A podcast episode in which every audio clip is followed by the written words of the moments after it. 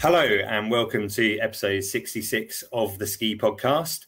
Uh, we are supported by Switzerland Tourism, and we're very grateful for them for helping us get this uh, podcast out on a regular basis, which you can listen to on Spotify or your smart speaker. And don't forget to subscribe to make sure you never miss an episode. And I would like to thank all of our new listeners because uh, quite a lot of have joined us over the last year, which is pretty good considering no one's actually skiing at the moment. Uh, and later on today, we're going to be covering where uh, will Britons be able, when will Britons be able to ski next. We're going to talk a little bit about the uh, Great Escape from uh, Verbier and, and, mention Wengen. There's a bit of Brit bashing going on at the moment. We've got uh, the latest situation in Austria, what's going on there, a few resort updates, some Team GB news, and also I'm talking to Graham Bell about Dancing on Ice, which starts uh, this weekend as we're recording now. But uh, I'd like to start by welcoming uh, our guest today. And I have um, Abi Butcher, who is a freelance journalist and editor of Where to Ski and Snowboard. I think that's right, isn't it, Abby? How are you? Yeah, I'm very well, thanks, Ian. Yes, and, and you've got that right. Excellent. and we've also got Andy Butterworth with us, who is a director of Kaluma Travel and based down St Anton. How are you, Andy? Very well, thanks, Ian. Um, very, very cold. Um, as we, we, we, just said before we, we kind of went live, we're currently sat in, I think, the biggest snowstorm certainly this this uh, side of the Alps has seen in, in in many a year. So yeah, there's there's a ton of snow outside, quite literally a ton of snow. Um, but uh, but all very well. Excellent. Well, I mean, my next question is always uh, when did you uh, last ski? Now, we were chatting in the green room, Andy, uh, uh about that. So go on, make us all jealous. You told us you got a lot of snow there. When were you last skiing? Well, thankfully, um, a lot of the resorts in Austria um, have decided to open for locals. Um, I say a lot, a, a, fair, a fair couple of handfuls of resorts have decided to open for locals only. Um, so they're only selling um, season passes to registered locals or, or to, to day trippers within the area. Um, which have to be or should be Austrian. so I skied two days ago in possibly the some of the deepest snow I've ever actually skied in. it was it was quite literally um, in the right in the right little pockets was was waist chest deep. Um, in the in the very nice parts just off the side of the piste, it was sort of knee deep. Um, it was lovely snow. I think you've heard enough. I, I, I, I, don't mean to rub it in in, in any way at all. I, I genuinely mean that, but it has been. Um, we're, we're very lucky, very privileged that the lifts are open. To put that into context, Andy, I mean, you've been in St Anton for how many years? Uh, 20, 20 years in St Anton and 20, 23 in Austria now. And you're suggesting that this is some of the deepest, the most snow you've ever seen? Yeah, I'm, I'm, I'm pretty sure it is, which is sort of that perfect storm of amazing snow and superb conditions and, and no tourists. But yeah, it's, um, I, I, I, I, I remember back in, in 90, 98, 99 when all those avalanches in Austria. Yes. Um, there was all over the news, and that was a lot of snow, but over probably like a, a four or five week period. Um, this, I think, absolutely tops that as the most snow in a 72 hour period I can, I can ever remember. Okay, we'll chat a bit more about uh, the, the latest situation in Austria a bit later on. But um, Abi, I'm guessing it wasn't two years ago, uh, two days ago. when did you last? Uh, no, uh, no. Well, I, I squeezed a trip in at the very, very last minute. I went to Courchevel the week. Uh, in fact, I left on the Saturday and France closed down at midnight that night um, in March. So I, I pushed it to the wire. Mm. And uh, I remember actually I was with some, there was a very random selection of, of sort of ski journalist um, friends and, and, and buddies. And there was about eight of us hooning around the slopes that day. And, and we were with um, one friend who's, who's doing up a, a barn, making, turning it into a chalet in France, and um, he's like, "Oh no, you know, we're not going to get locked down anyway. We'll be fine here."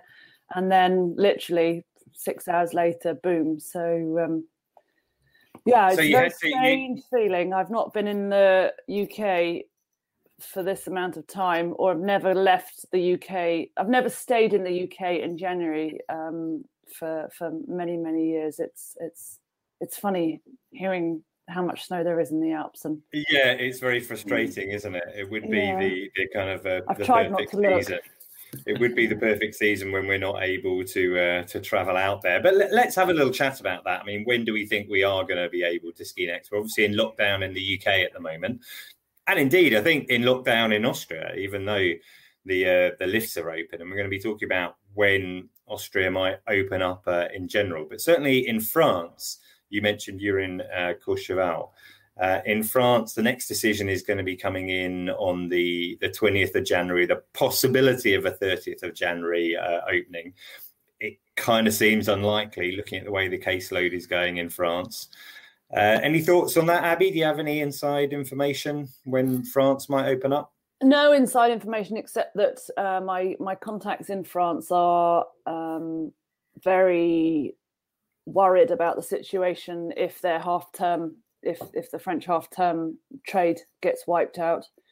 Uh, it'll be it, that, that's sort of another significant nail in the coffin for them um, and lots of small businesses. I you know I, I know uh, I've got great friends who are mountain guides and doing various things like that, and it's it's those guys that that and the small B and Bs and um, you know the like in the UK, it's yeah, it's the small businesses that are that are really going to struggle if if half term doesn't isn't allowed in some shape or form. But having said that, you know, um, unless France gets its vaccination program better up and running. I don't know how they're going to be in a position to do so. I, I, I really yeah, I mean, I think initially what they had said uh, was that if the uh, rate of infections went down to a certain level, which might be 5,000 or something like that, then they would see uh, the possibility of the resorts opening. Uh, and, you know, they obviously have all of the uh, hygiene measures in place ready to go. And of course, as France Montagne like to point out, you know, skiing is actually the only outdoors activity that is banned. You know, you can go running, you can go cycling, you can do any of these other things. Uh, you know, and obviously, if you go to ski resort now, I took I had a slight um, slightly peeved by Ski Sunday, which uh, started again uh, this week, when they, uh, Ed Leigh said that all French ski resorts were closed because they're not closed. The lifts are actually closed. Mm-hmm. You know, there's lots of things you can actually do, and there have mm-hmm. been people going out there, whether it's you know hiking or ski touring, plenty of people doing that, cross country skiing, etc. But it it does seem a bit unlikely that it's going to uh, open even for French people in February and for Brits God knows whether we'll be going out the Alps at all this winter. I'd say 50 50 for Easter, perhaps. Yeah, that's um similar feeling. I think I, I don't know. I, I, re- I, really don't know. I wish I was clairvoyant and I could tell. I mean, I, I started off this season and I've written quite a lot about how um, determined I am to try and ski um, without being branded as the media like to and twitter likes to, to, to brand skiers selfish and irresponsible. But as you say with the resorts having all the measures in place that they do and they spend a lot of money in the same way that our hospitality trade has here um, and speaking especially when i was covering all the verbier stuff speaking to resorts and people in resort and finding out how everything is being managed i think done correctly, it is, it, you know, it's it's a very very low risk. It's, it comes down to everybody else's, you know, it's your it's your personal responsibility, isn't it, and and how you personally behave. But I certainly, if if if we if the UK lifts its its ban on, on non-essential travel, um, I shall definitely go because I th- I think that I think that people need to you know we need to see that there can be some trust in travel and trust in skiing and, and it's not this well, I, I which is think, cauldron. I don't think there will be any shortage of people who want to go. There have been a, a bunch of surveys uh, where people have been asked, you know, will they, will they travel uh, if quarantine was lifted, for example? And in fact, uh, I do uh, some work for uh, Les Trois Vallées on Twitter. Uh, and someone responded to one of the tweets uh, the other day saying, well, you know, I'll do whatever it takes. You know, I'll have a vaccine or I'll have a test. You know, whatever it is, I just want to get out to the Alps. So there's a there's a whole bunch of people who will do that. But you did mention uh, just then yeah, that the verbiation and British people or skiers in general getting a knocking. Now, sometimes you know that is entirely deserved, and there was actually a tweet sent by uh, a guy who works for Eurostar the other day someone had turned up to London St Pancras oh, yeah, you know, with their skis to with travel out to Switzerland. No, you know that is pretty uh, dumb, really, uh, given that we're in a, a, a full uh, lockdown, and quite hard to argue uh, their case. Um, although I did think, well, if they're prepared to go into quarantine, but uh, then I wonder what the rules are about travelling across France. However, British people have been getting a bit of a, a, knocking, and in the last kind of 24 to 48 hours, it's been blame um, put onto an individual British skier in Wengen who you know has been pitched with the responsibility for the the, the cancellation of the Lauberhorn downhill and it's moving to uh, Austria. There's an article today in the Telegraph, you know, the headline is "We don't blame the British." Swiss locals react, and uh, you might remember Alex Moore, who I interviewed in the last episode. Uh, it's written by her in episode 65. She is in Wengen at the moment. Now, this isn't, uh, I don't have a, any second source for this, but I, as I understand it, the person that they're accusing of, of uh, being the super spreader arrived in resort before uh, quarantine was in place. So they didn't need to quarantine and tested positive on the 23rd. So they'd already been in resort for 13 days. So I'm not entirely sure that they, they obviously caught it in resort. So it might be a bit of Brit, Brit bashing, which brings us back to the great escape from Verbier, which is something we mentioned in the last episode. And this was something that was exaggerated a lot. It was, you know, clickbait and lies, lots of headlines about uh, you know this uh, this mass escape under the cover of darkness, uh, and the only person I think Abi who covered it in any detail and looked into what really happened was yourself, and uh, I'd be really interested to know how how that, that, came about. Well, how that journey came about, what prompted you, and and how you actually sourced the facts.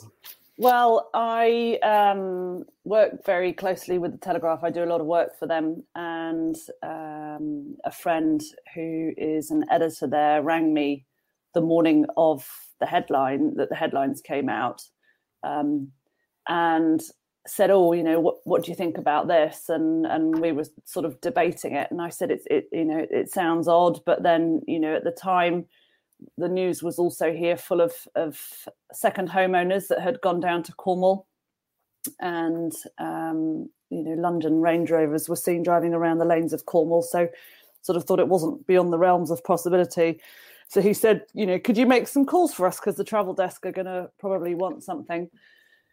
So I've been going to Verbier. God, I did a season there when I was when I'd left school, um, and I have lots and lots of friends there over the years that I've met in different corners of the world just by coincidence. And it's somewhere that I go every year, and I know very well, and I consequently know a lot of hoteliers and um, chefs and um, people from all walks of life that aren't connected to the tourist in, the, to the tourist office.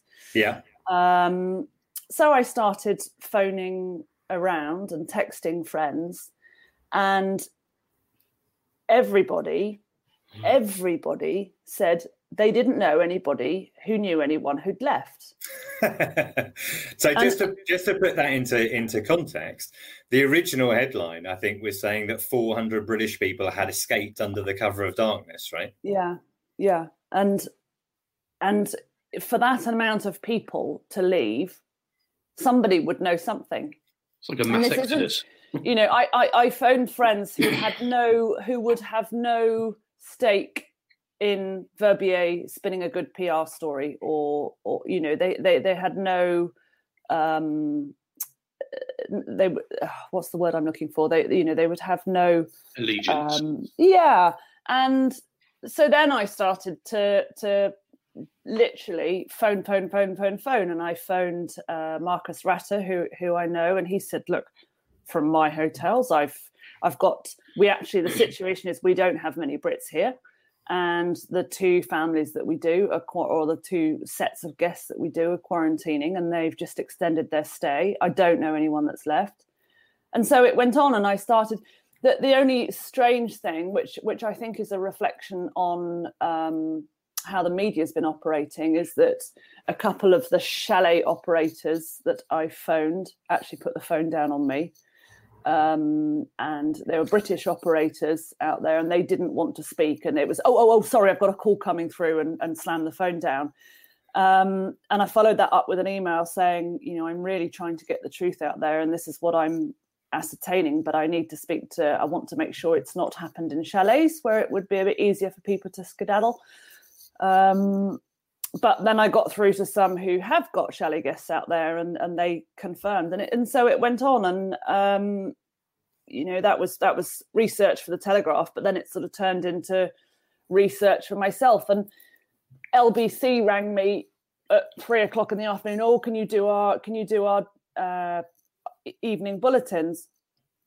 Uh, it's a really funny story, isn't it? And at that point, I'd spoken to no, no, and you know, Warren Smith was was was getting quite emotional about it and saying, you know, I've only had I had thirty clients out from the UK, two have gone home on um, the invitation of the authorities, and then I ma- managed to I, I got hold of a dentist who spoke to me on the record and said because he'd had he and his his wife is a research scientist and they'd had to they'd checked everything out you know it's it's it's their business to make sure they're operating within government regulations. And he had actually looked on the federal office of public health website and seen the directive that said um, if if you want to go home uh, there is a window allowing you to to do so. Um, but he decided to quarantine. So yeah, and I think I think that's you know a key issue that you know was missed. I, I have a feeling it was a Swiss uh, newspaper that did the original story,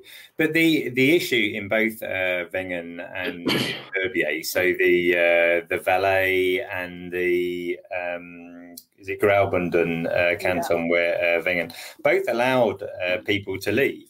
But really, it was this story that you know hundreds of people had left, and it made it sound like the Great Escape was how you know I visualized it. You almost imagine people digging under the border of uh, of the resort or the hotel to get out. You know, fleeing with these ridiculous phrases under the cover of darkness. I mean, that just means if someone did leave, they left during the night because they wanted to drive all the way to Calais in one go. yeah. yeah it's like a and, line of cars winding down yeah. the valley. exactly. It, it, was absurd. What what I still haven't had an answer from, and what what where the grey area lies is that we don't know when that window was announced and how it was announced. That you know the the dentist saw it. Some people saw it. I spoke to a lawyer who was in a different um, resort in Valais who couldn't find any official information. He could only find a bit of uh, a nod towards it and and took a took a gamble to get out. Um, and the Swiss still haven't confirmed to me, despite me asking them several times. I admit I haven't phoned them. I've I've because the news agenda moves on, and I should be a bit more dogged about it. But they haven't said when the window was announced and what exact dates it was. Yeah, well, um, so, unfortunately, I don't know if there's any say, back covering.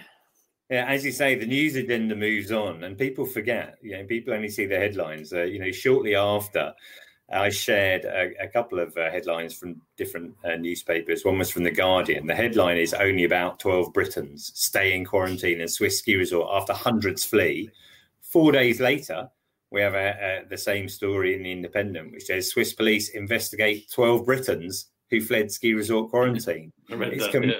Mm. It's completely flipped mm. the story. It's not hundreds of people. It turns out to be twelve, but people don't remember that, and Brits mm. get uh, you know get a kicking, uh, which is which, and skiers get a kicking as well. And you know, yeah. as you mentioned earlier about Twitter, you know, Twitter's always been a place where people can get into arguments really quickly. But wow, Twitter's become really I don't know it probably hasn't become really aggressive, but uh, their their opinions on social media uh, can be very virulent virulent against uh, skiers. But let's move on to something more positive.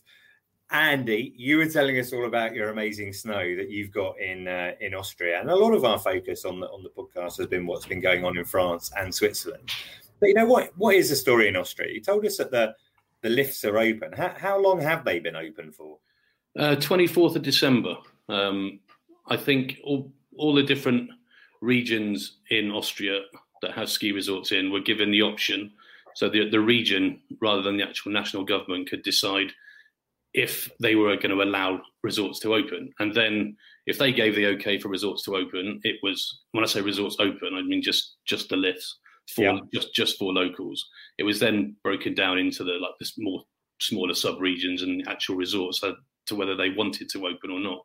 Um, luckily, St Anton was one of the regions that um, were allowed to open, and I think much, a lot of debate, a lot of back and forth, a lot of speculation and rumours um, whether they would or wouldn't, and then they made the decision. I think some around about the the 20th of December that they would open on the 24th of December, um, with the various rules in place that it was, you know, you could only buy a lift pass, you could only buy a day ticket unless you were a local local or like a resident and yeah. you had all the permits to say you're a resident then you could buy a season pass but they were only going to sell um, day passes not not week passes just day passes um, to austrians to people within you know it was meant to be within like a radius where you could feasibly and realistically get back home after a day skiing um, yeah. how how true that's been i don't know um, there's there's certainly been any of... evidence of people policing it.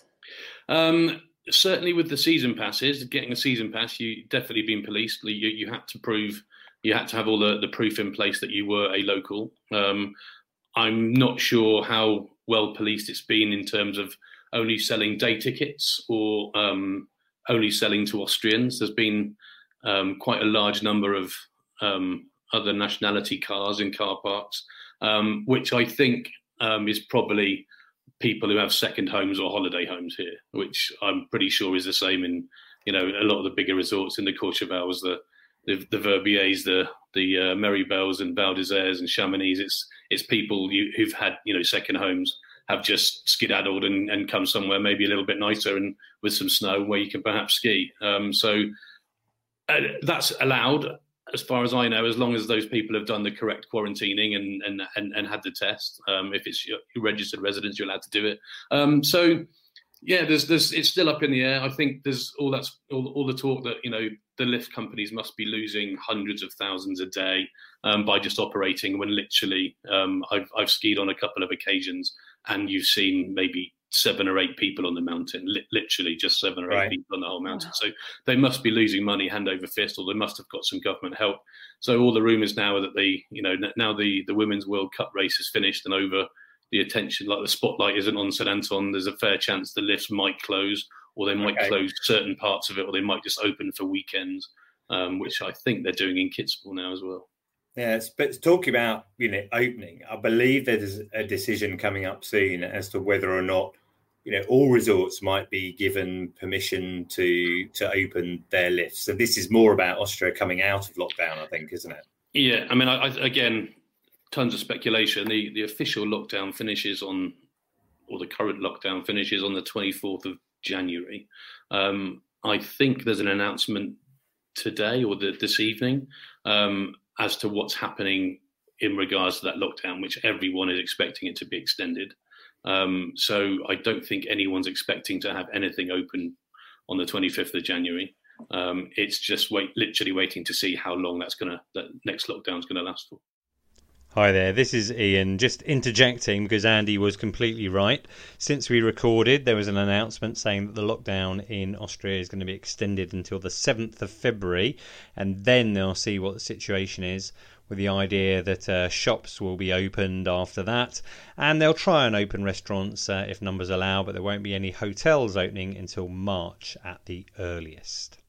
Okay, but lockdown in a in a town where you can go skiing every day sounds pretty good to me. I quite like that. It's it, it's it's quite surreal to try and explain to friends and family back home that we we we started on the on the twenty fourth of December. We started on a a strict a strict hard lockdown, which they was they on the 26th of December. They, they they started a very strict, hard lockdown with all these rules that you you know you're only only supposed to be outside for essential exercise, essential shopping, or visiting a doctor, um, walking a dog, that kind of stuff. Um, you're only allowed to socialise with one other person um, outside of your your family at, at a time, and that has to be outside yet you can go and sit on a gondola with 12 other people you can meet all your mates up on top of a mountain and go skiing it's quite it's quite strange to try and explain it yeah, I mean that. Okay, so I mean, in terms of the measures that are in place on lifts, there's been we've had lots of discussion about how that's working in in Switzerland currently, where they have reduced capacity on on the kind of enclosed or on all lifts, and you have to wear masks on all lifts.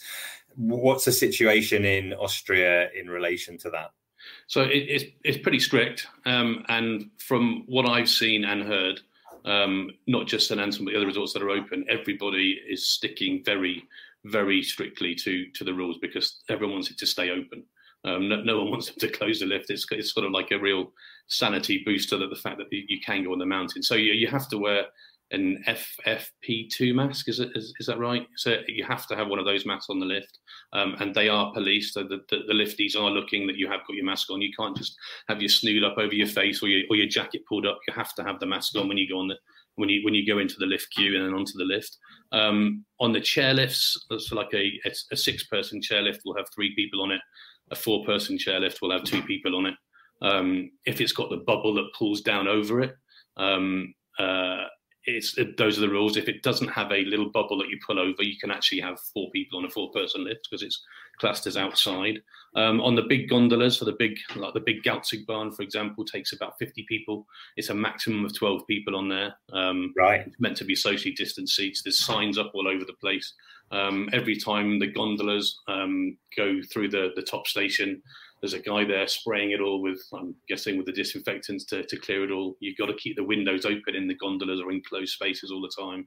Um, and that's the main crux of it. There's, there's special lines um, that lines have been put out, so you, you can't. I mean, not that there are literally any queues at all, but the lines are very clearly defined where you can't stand in a in a, in a line right next to the person in front of you. Right, and and in relation to the ski area itself, then I mean, I think you said already that it's pretty quiet out there. I mean, how much of the area is is open? Have you got the entire uh, Arlberg region to yourself? Um, pretty pretty much, yeah. Um, it is it is nuts. I think there's there's 80, 88 or 88 odd lifts in the in the Arlberg. I think there's about 12 open, 12 or 14 open. So it's, it's not huge. And most of those lifts are in, in St. Anton. Lech and Zürs only have about five, four or five lifts like between the two two resorts, where San Anton is, is probably on about 10 or 10, eight, eight, eight, eight or 10 lifts, which is great. Um, all the pistes are lovely groomed, um, flat, nice. Um, it's, it's lovely skiing. yeah, let's not, let's not, and yeah, and you've got the best snow for 25 years yeah. uh, in this stage. Well, I hate to bring it back to anything uh, negative again, but I have been reading this week about uh, an outbreak in um, Jochberg, which is, I believe, somewhere near Kitzbühel. Now that has been, you know, linked to British ski instructors as well. Do you know anything about that at all? Um, I know that I mean, I, I, think it'd be pretty harsh to, to, to blame it on on uh, an, an, outbreak on British skiers and you know ski instructors. Um, I do know that Kitzbühel, the Bergbahn, the, the lift company, there released a statement the other day that they were quite upset. I think with the amount of um, particularly Germans who were coming over the border, uh, which is only about a, an hour away from from Kitzbühel, um, and it Kitzbühel and the surrounding areas, Jochberg, Reith, and all around there uh, you know, very well known for the the jet set of Munich, kind of have their have their second homes or holiday homes down there. Um, and by all accounts, there was lots and lots of tourists or people who shouldn't have been there from Germany um, in and around the resort um, through the Christmas New Year period. Um, to the point where the Bergbahn, the, the, the lift company, have, have changed the rules. Um, I think they're only opening on certain days and for certain times, and now they've, they've closed a number of lifts, um, which is a real shame. Um, I'm I would be pretty sure that those ski instructors were probably there a lot longer and before the the influx of of, of the German tourists. Um, you know, as to how an outbreak happened, I've, I've, I've no idea. That is very interesting to hear about the Austrian situation, Andy. Let's hear from uh, some other resorts. We got um, Alf, who was in episode 64, who sent us through uh, this report from Les Arcs. Basically, the conditions right now are very good um, in Les Arcs. I was out ski touring this morning, had one of the best powder runs I've ever had um, above Villaroger. Um, in sort of perfect powder, knee deep in places. Sunshine was out, temperature about minus four, but of course you could only get to it on foot. Um, and there are quite a few people out ski touring. Um, that said, the avalanche danger is quite, well, very high at the moment. I think it's around four. So you do need to be cautious. Um, as far as the lifts are concerned, no one's too optimistic about the moment any anytime soon. There's supposed to be another announcement from the government on Wednesday, um, when we hopefully will have some idea what might be happening in the next few weeks. But um, yeah, most of the locals don't seem very optimistic, which is not good news for most people. But obviously, if you're travelling out from the UK, it doesn't make a lot of difference since you can't actually travel out from the UK. But even though the conditions are good, there isn't a huge amount of snow on the slopes compared to a, a good winter. Um, and uh, some of the stuff higher up has been quite windblown as well. So um, that obviously makes things even more tricky as far as the avalanche conditions are concerned. Um, so were we actually able to use the lifts, I think we would be actually hoping or wanting a little bit more snow than there has been as yet. And it is supposed to warm up um, in the next two or three days, certainly lower down the mountain. They're forecasting rain, um, snow obviously higher up. And then I think um, cooling down a little bit towards the end of the week and possibly quite a heavy fall of snow, which um, will obviously make conditions pretty good higher up. And hopefully uh, we'll get a bit of that snow lower down. But right now, ski touring is the only option, or snowshoeing, which is uh, becoming increasingly popular. Apparently, most of the shops down in Bourg Saint Maurice have sold out of ski touring gear, and so um, you need to bring your own out if you can get out here. Hey Ian, it's Al here from Alleycats. Uh, I thought I'd drop you a quick line to let you know how things are looking in Morzine. Um, we have had one of, from a snow perspective, one of the best starts, ironically, that we've ever had to a ski season. The snow, uh, we had good full snowfall in December, and following some very cold and very stable temperatures for the last two or three weeks, uh, the snowpack has has become really very good. Um, there's still plenty of freshly um, fresh sno- soft snow, even though the last snowfall hasn't been for about ten days. Um, and it's been a long time, many many years since I can remember a uh, a period that's been so sustained and so cold and stable for so long, uh, which has meant that the snow ski touring um, uh, out here has been really, really good. I've not seen as many people engaged and into the sport as I have done this year. Um, it's just such a shame that we can't um, have our lovely customers and friends from the UK out to enjoy it with us. The latest on the resort opening is that we need to wait until the end of January for a further announcement from the French government the numbers aren't currently where they need to be. I think they originally said that they need to be down at around 5,000 new cases per day, um, and currently they're on a seven-day rolling average. They're more like uh, 15, 16,000 per day. Um, so it's not looking it's not looking great, um, but we're crossing our fingers and hoping that something can be done um, in a limited way to, to, to get the season going.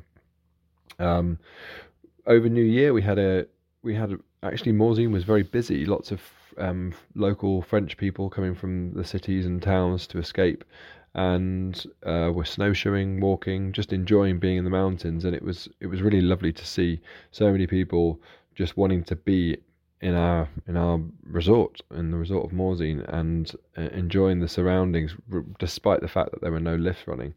Um, and that kind of for for those of us who live here and run businesses here year round that was really nice to see. So to summarise, we are enjoying the snow, um, and there's more on its way. I think the next snowfall is due tomorrow, and it's going to stay for snow for two or three days. Um, but we would really love to be able to have everyone here to enjoy it with us, and we're crossing our fingers that that might happen some point in February, March. And that was uh, Al Judge uh, from Alleycats in Morzine. He appeared on our uh, electric vehicles special. Um, I don't have any audio from Alex in Courchevel, uh, but he's been ski touring again. You can have a look at 150 Days of Winter on YouTube to see how he's been uh, uh, getting on. Just one small point in relation to uh, to Courchevel. We meant back in episode 33, we referred to the uh, the fire that happened uh, there, where some season workers were living in accommodation, and in fact, they, that inquest has been completed now, and they found that all of those season workers were living illegally, and the owner of that property is going to be imprisoned. it was their responsibility, and the you know the irony is you had a load of ski workers packed into a tiny area above a Chanel shop. that probably is Courchevel uh, in microcosm uh, right there. So it sounds like my season in Méribel 20 years ago. yeah, sadly though, this was only two years ago when it when it happened. Mm. Uh, more positively, uh, some Team GB news. I'd like to congratulate uh, Dave Riding, who's appeared on the show a few times. He picked up his uh, third World Cup podium last weekend when he came third in the slalom in Adelboden and he was super close to getting high. I think he was one hundredth of a second off uh, silver. And even more encouraging, Laurie Taylor, who's also appeared on the uh, show uh, before, who you might say is the up and coming slalom skier. He came first in a Europa Cup race, which is you might think of that as being the championship to the World Cup Premiership. So that's that's really good as well, and very encouraging.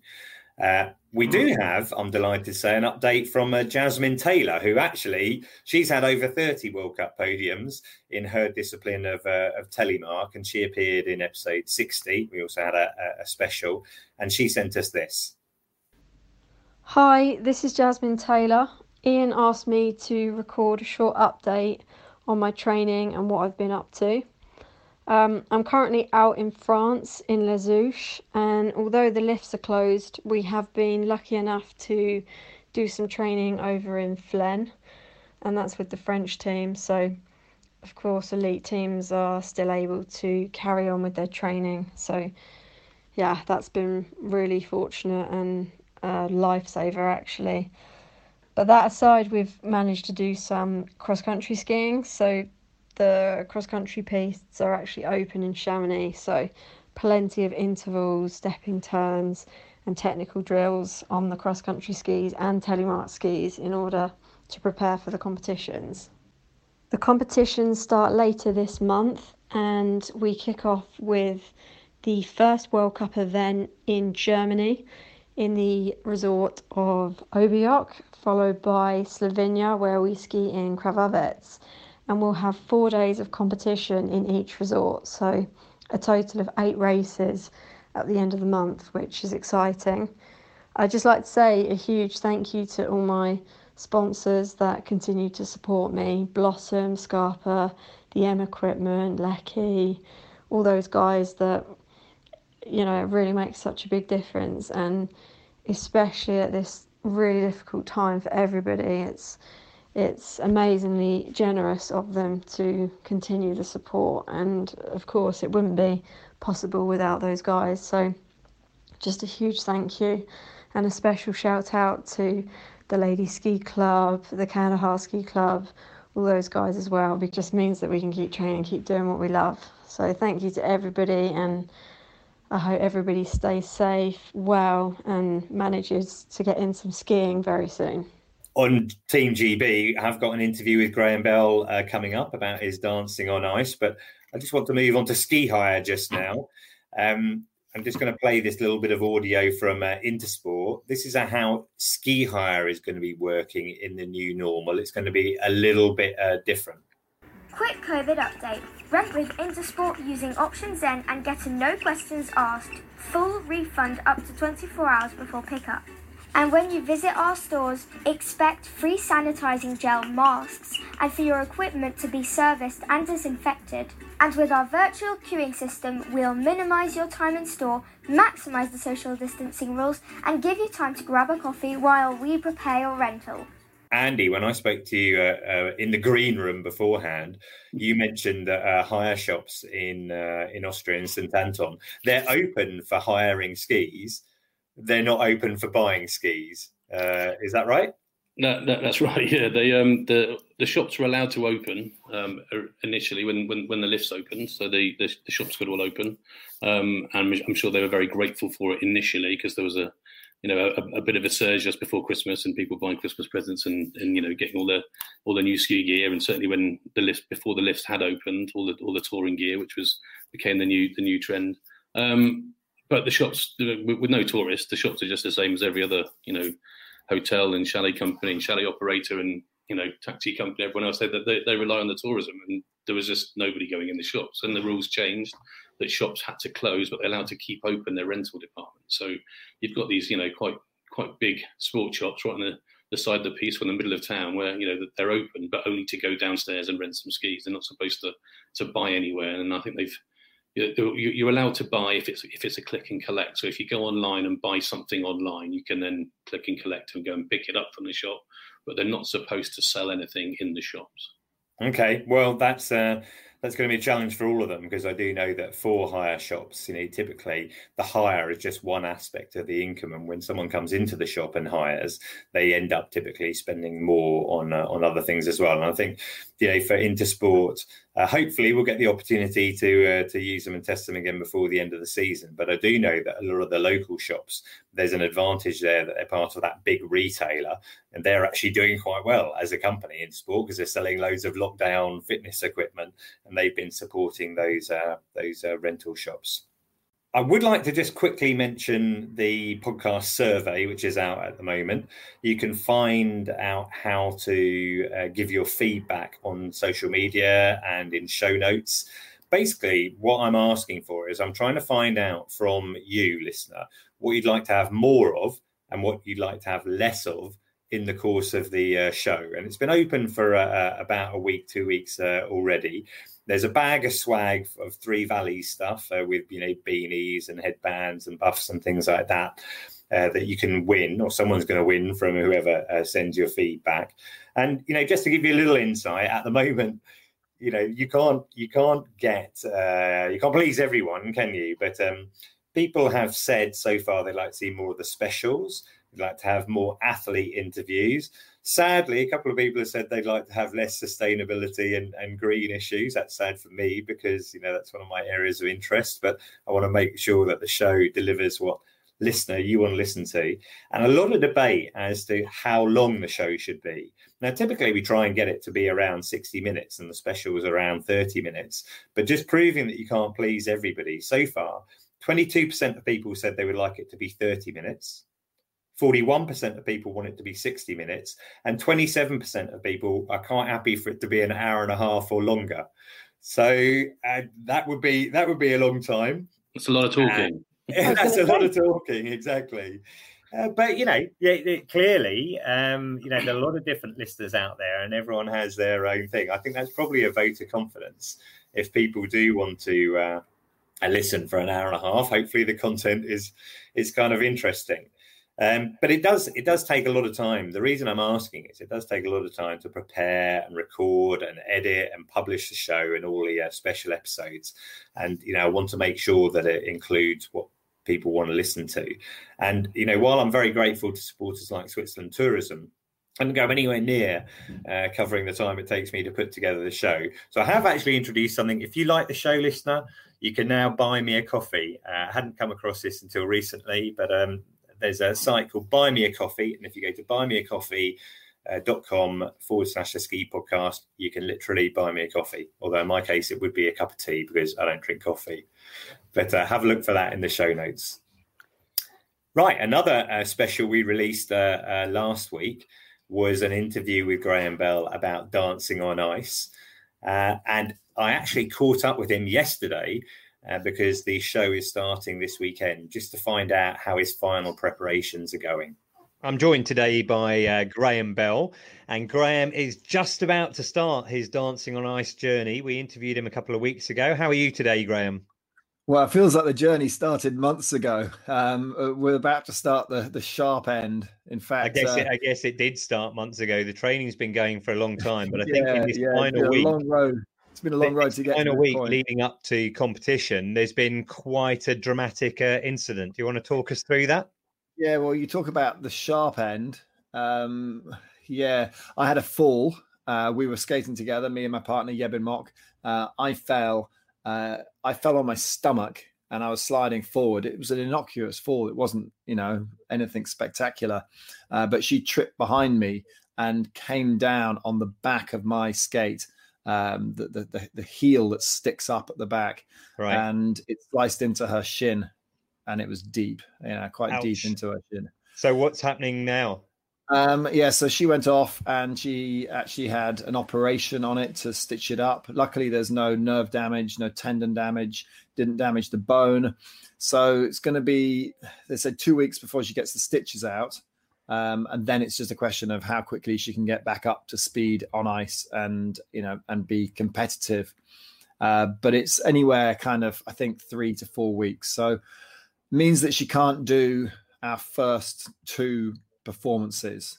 Um, so in order to to give me more time to to, to start working with the stand-in, um, a a skater called Karina um, Karina Manta, uh, who's American, uh, who's been training with a reserve uh, a reserve uh, celebrity, and uh, yeah, I, have got I've got basically I've got a week to learn my routine for week one.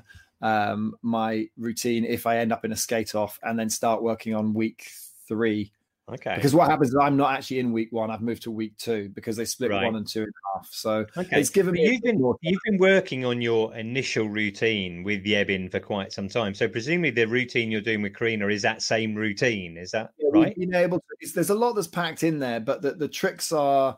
Um, you know they're, they're they're quite spectacular, but they're not technically that difficult for a pro. And you know, so you know, Karina's been able to pick them up quite quickly. Um, okay. It's just a question of, just learn the steps basically. Um, okay, and the format is then in week one, half of the couples dance, and one of them will go into that dance off, and then in week two, when you'll be taking part, uh, that's when you get your uh, opportunity, and then one couple goes into the dance off uh, as well. So potentially, obviously, you don't want to be in the dance off at all, but potentially, there's a slight advantage being in week two. No, no, I think I think there's an advantage being in week one because you get a whole week to prepare then for the dance off. And if you're not in the dance off, it gives you another week to prepare for week three. So we were really happy being in week one, um, and we were kind of riding high. We were thinking, you know what, we're we're we're, we're kind of one of the the front runners here. Um, it's us, it's it's it's Joe, uh, Joe Warren Plant and Vanessa. Um, it's Faye Brooks and Hamish. Uh, those are the those are the ones that we're looking at, and, and Rebecca Vardy as well.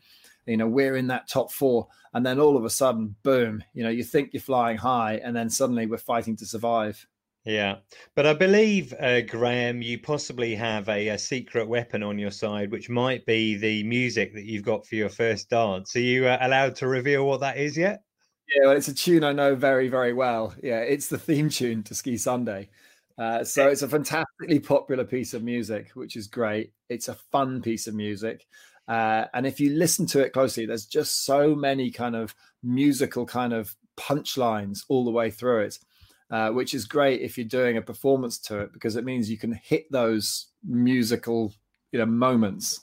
Um, and that's kind of what we're working on uh, is getting those so that we're in the right spot at the right time to hit those uh, hit those kind of da da duns yeah, great. Well, I reckon there'll be there'll be a, an emotional uh, benefit for that as well with the voters because everybody knows that uh, that uh, theme tune. You know, it's been going for so long. And how about the costume? Then, do you know your costume yet? Because you you kind of referred to that before. You're a bit concerned about the about what you might end up with. I've not seen it yet, um, right. but I think it's going to be figure hugging. I think it'll be a cat suit of some sort. It's got right. Be, okay, it? of course, yeah. Okay, that that I guess that uh, that makes sense. Right. So all in, then you've got one more week to prepare to build up that relationship with Karina, and uh, yeah, and then uh, all the best. So you're uh, we'll be watching you on TV on about the I don't know by calendar the 23rd of January, Saturday the 23rd. Is that the right no, day? Sunday the 24th. So oh, it's Sunday the 24th. The weekend. Great. Um, okay. Yeah. Well, you know, perfect lockdown viewing, I would say.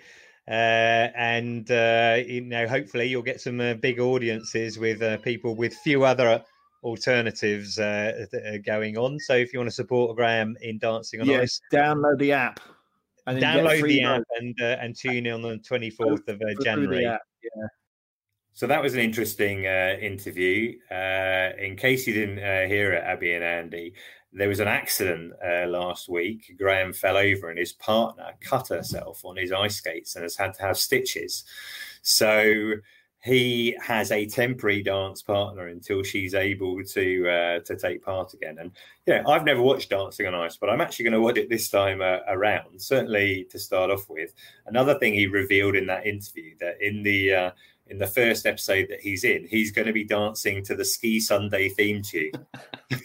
but, very, very unlike Graham to be cheesy. oh yeah, I was going to say he's a very accident-prone man. The one and only time I've skied with Graham was in Saalbach, and um, on a, I think it was a, a, Saturday night. It was a very unraucous Saturday night. Uh, everyone was comparing their war wounds, and he was he dropped his trousers and showed everyone his ACL scars. Well, what are we going to say then? I felt a bit lost because I didn't have one, and lo and behold, the next day, I the first run down, I uh, I slipped and snapped my ACL.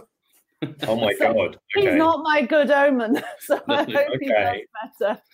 Well, he, his show is going to be on uh, Sunday, the 23rd uh, of uh, January, if you want to watch it. Have you ever seen Dancing on Ice, either of you? Well, um, brief glimpses. Yeah, but briefly, a, a, few a few episodes or a few series ago, I, I, I watched a few. Yeah. yeah. well, it could be great lockdown viewing. I'm certainly going to uh, see how uh, Graham performs, and you know, he he is quite optimistic about it. Thinks uh, you know might do okay, so we'll see. Good luck to him. Uh, yeah, I'm just going to mention a couple of uh, uh, reviews. We've had lots of comments coming in in the survey. Uh, so, listeners, thank you for those. But um, Matt Hayes, he says, uh, Love the podcast. Keep it coming. Thank you, Matt.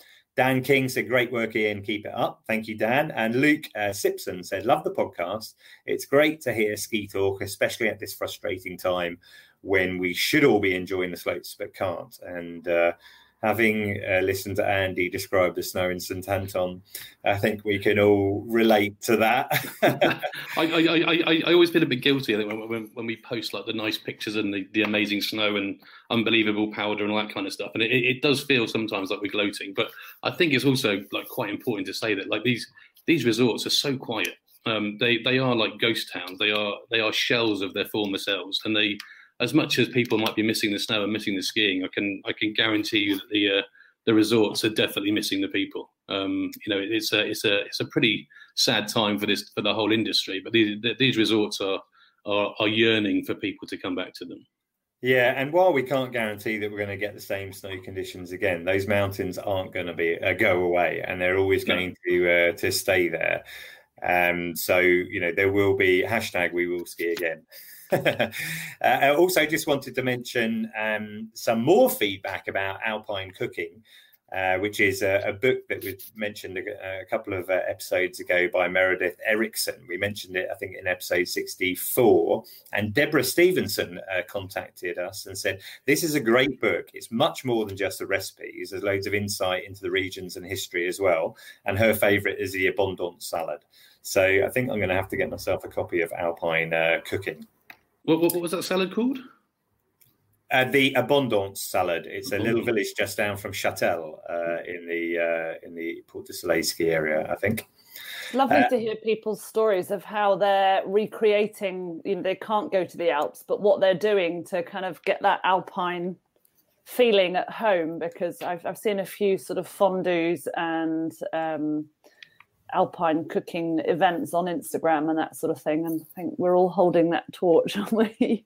Yeah, exactly. And in fact, Matt Hayes was the first person who brought it to our attention, and he says he thinks it's got the best recipe ever for tartiflette in it. So if you're looking for a good tartiflette to get you through the winter, that could help. Uh, finally, I just want to mention um, a campaign which has been uh, recently started by TTG, which is Travel Trade Gazette, an industry uh, publication, and they have created a mental health hub. Now, I think you know I'd like to kind of discuss this further, but it, I don't think we have the time in this uh, episode. But you know, the, the pandemic uh, has been very tough on the travel industry, and you know, many of us uh, working it have found it very difficult. You know, personally, I've struggled with my own mental health in the last year, and when you I think one of the difficulties is when you're in an industry where you've got this relentless negativity coming in. You can't do this and you can't do that. And Andy, you talk about local businesses closing, etc. So all I wanted to do was really just to to mention it. And I know a lot of people who work in the travel industry do listen to the podcast. Have a look at the show notes for the link, or uh, have a search for um, hashtag Get Travel Talking on uh, Twitter. To finish off, uh, coming up next time. Uh, our next episode probably be in a couple of weeks' time. I'm going to be including an interview in that with Peter Hardy, who is a, a uh, veteran ski journalist who's been working uh, in skiing for longer than most of us have been skiing. Uh, I'm still hoping that we're going to interview uh, Ed Leigh. Uh, don't forget you can support the podcast by buying me a cuppa at buymeacoffee.com. And otherwise, uh, thanks for listening. You can follow me at Skipedia and the show at the Ski Podcast on Twitter and Facebook and the skipodcast.com. I'd like to thank my guests, uh, Andy and Abi, for joining me today. Thank you. Thank you for having us. No problem. And I'd like to thank you, listener, for listening to the show. Goodbye.